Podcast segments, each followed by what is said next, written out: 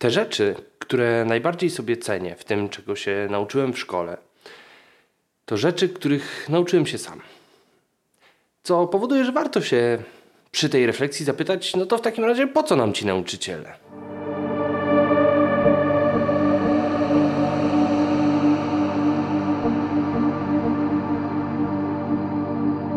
Nie bój się ognia i nie bój się gwiazd.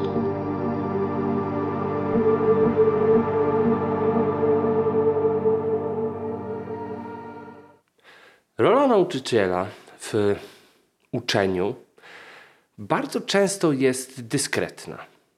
I ona jest dyskretna nawet wtedy, kiedy nauczyciel nie chce, żeby ona była dyskretna. Wtedy, kiedy unacznia, pokazuje, wskazuje, podkreśla to, jak bardzo ważne jest uczenie się tego, co ten nauczyciel przedstawia, pokazuje itd.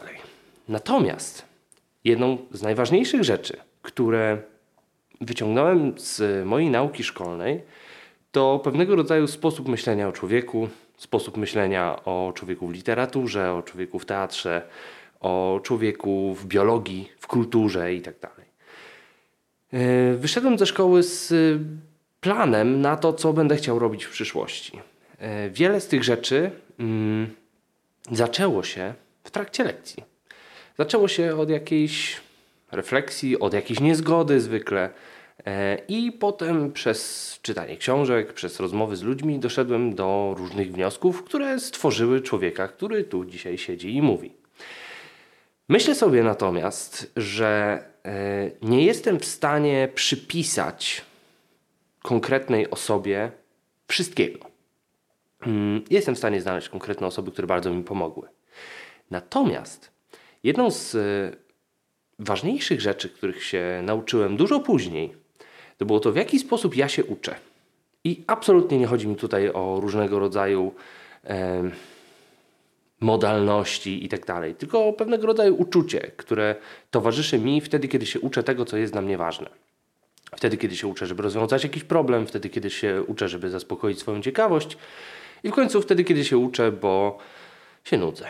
E, ta umiejętność jest tak bardzo moja, że jak myśląc sobie o tym, wpadło mi do głowy, że mogłoby być tak, że ktoś mnie tego nauczył, że ktoś mi to dał, to zacząłem się bronić przed tą myślą.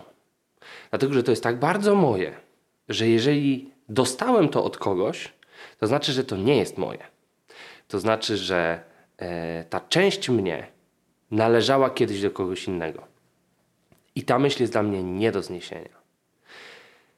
I myślę o tym dlatego, że sposób uczenia się to taki temat, który ostatnio mi się pojawił w e, trakcie zajęć i myślę o tym, jak tego uczyć w taki sposób właśnie, żeby nie odbierać ludziom tego przekonania, że to jest ich.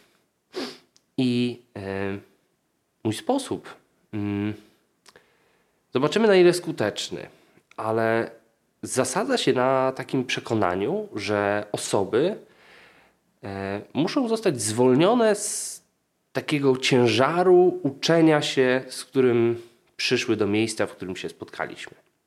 Mm, to znaczy, jeśli to są osoby, które są przekonane, że żeby się nauczyć, trzeba siedzieć i czytać, no to muszą przestać siedzieć i czytać.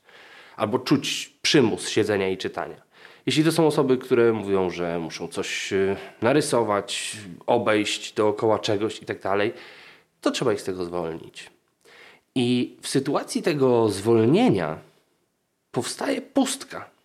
Jedna z najbardziej fascynujących rzeczy w edukacji, które obserwuję, dlatego że pustka generuje działanie. Wtedy, kiedy czegoś brak, my dostrzegamy, e, no właśnie, nie zawsze dostrzegamy, że brakuje, ale jest pewnego rodzaju siła, która mówi, tu nie jest tak, jak być powinno. I my zaczynamy zmierzać w jakimś kierunku. Odkrywać swój sposób na wypełnienie tej przestrzeni.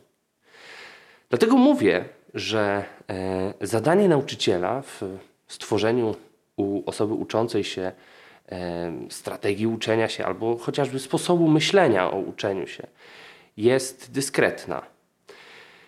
Dlatego, że e, ona wymaga tego, ta strategia, to wytworzenie tej strategii, żebyśmy tak opowiadali o świecie, o zjawiskach, o, o wiedzy, o umiejętnościach, o postawach, żeby było w tym miejsce, które można wypełnić.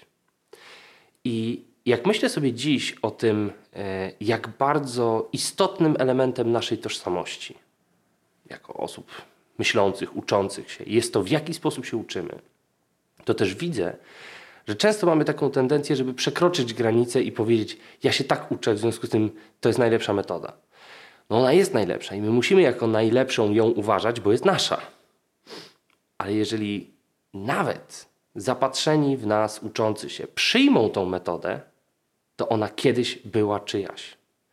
I w sytuacji, w której oni będą zastanawiać się nad swoją tożsamością, te elementy obce będą z niej wyciągać na zewnątrz. I może być tak, że z tej tożsamości niewiele zostanie. Na pewno istotną kwestią jest to, że jeżeli komuś coś powiemy, to powiemy to tak, jak chcemy, tak, jak to powinno być powiedziane i nie będzie wątpliwości na temat tej całości. Tak? To będzie dobrze zrobione.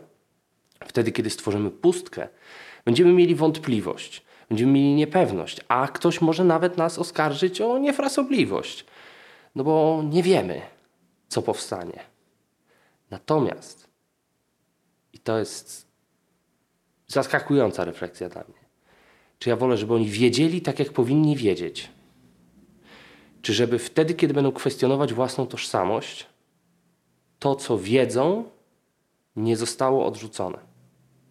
Żeby to, co wiedzą i to, jak to wiedzą, stanowiło element ich tożsamości, a nie coś, co ja im dałem.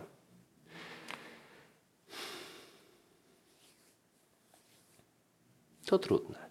Ta refleksja pewnie jeszcze powróci. Do zobaczenia.